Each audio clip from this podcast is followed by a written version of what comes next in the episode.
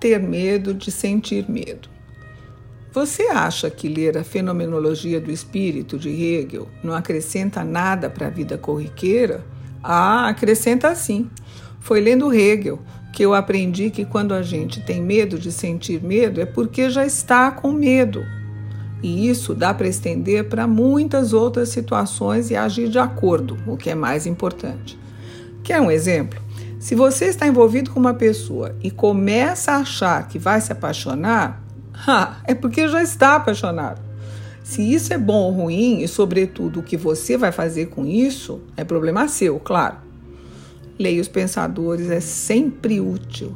É o melhor meio de acabar com o mito de que a filó só fala de coisas abstratas.